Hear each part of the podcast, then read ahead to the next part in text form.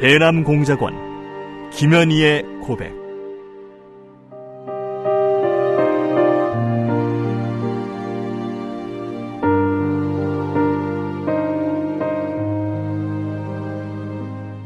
나는 김정일의 친필 지시로 1988년 남조선에서 열리는 서울 올림픽을 파괴할 때 대한 공작 임무를 받고 100여 명의 남조선 노동자들이 탔던 비행기를 공중에서 폭파시켰다. 평범한 여자로 살고 싶었던 내가 어떻게 한치의 죄책감도 없이 이처럼 수많은 사람들을 죽인 살인자가 되고 말았는가. 조국을 위해 한 목숨 바친다는 명분 아래 이 엄청난 죄악을 저지른 나를 용서할 수가 없다. 이 수기는 이루지 못한 내 꿈과 나로 인해 희생된 사람들에게 속죄의 죄물로 바치는 눈물의 기록이다.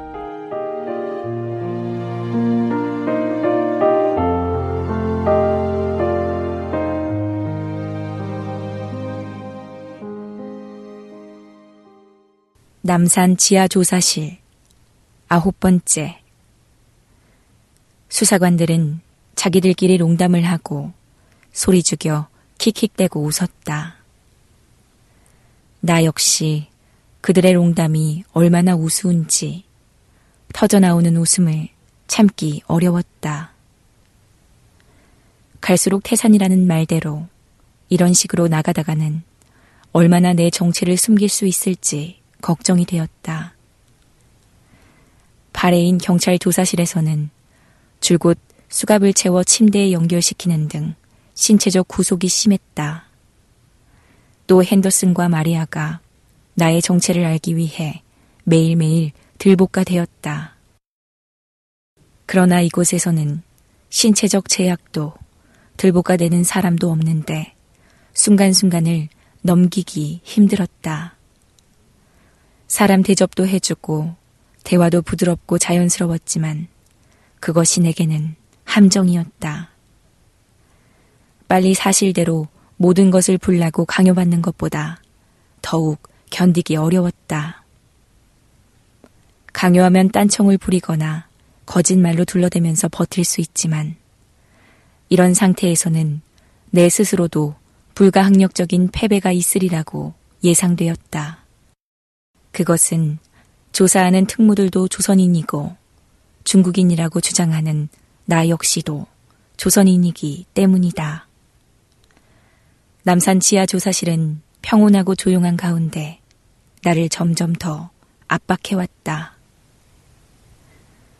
아침 식사도 끝나고 나는 남자 수사관 한 명, 여자 수사관 두 명과 함께 한가하게 조사실 내에 앉아 있었다.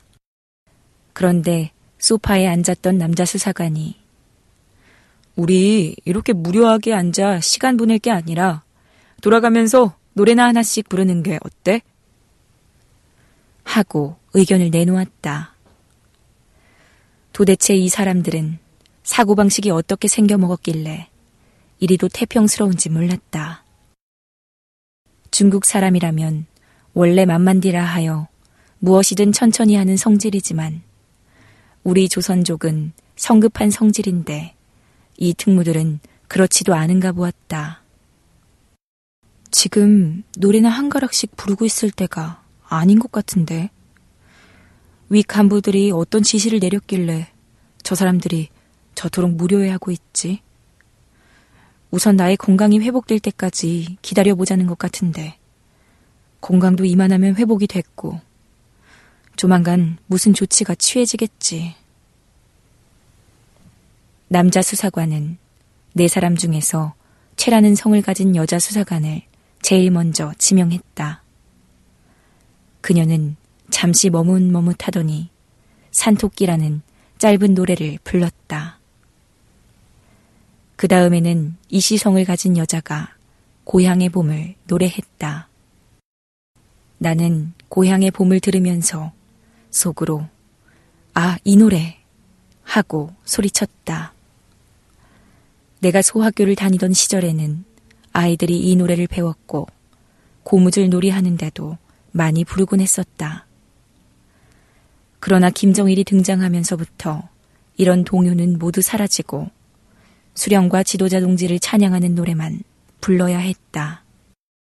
나는 여자 수사관을 따라 속으로 가만가만 불러보았다. 나의 살던 고향은 꽃 피는 산골 복숭아꽃 살구꽃 아기 진달래. 울긋불긋 꽃 대궐차리 인동네 그 속에서 놀던 때가 그립습니다. 이 노래를 부르다 나니 개성 외갓집 생각이 났다. 우리 외갓집은 산골은 아니지만 개성 어느 시냇가에 있었는데 우리 조선 고유의 한옥 기와집이었다. 실개천에는 버드나무가 늘어졌고 늦가을에는 개천 옆 길가로 코스모스가 한아름씩 무리지어 피어났다. 봄에는 노래 가사 그대로 울긋불긋 온통 진달래가 뒤덮여 산이 붉어 보일 정도였다. 할머니 댁 한옥 마당에도 언제나 꽃이 피어 있었다. 노래를 들으며 나의 마음은 외갓집을 향해 달려가고 있는데 노래 부른 수사관이 나를 지명했다. 노래를 부르라는 것이다. 나는 손을 내저으며 긋고 사양했지만 그들은 쉽게 물러설 기색이 아니었다. 지나치게 사양하는 것도 이들의 의심을 불러일으킬 것 같아서 나는 중국 노래를 하나 불렀다. 내 노래가 끝나자 수사관들은 열렬하게 박수를 쳐주며 한 곡을 더 부르라고 재창을 요구했다. 이제 중국 노래 한 곡 했으니 조선 노래도 한 곡 해야지. 한국에 왔으니까 그게 예의가 아니겠어? 남자 수사관의 말을 여자 수사관이 일본말로 통역했다.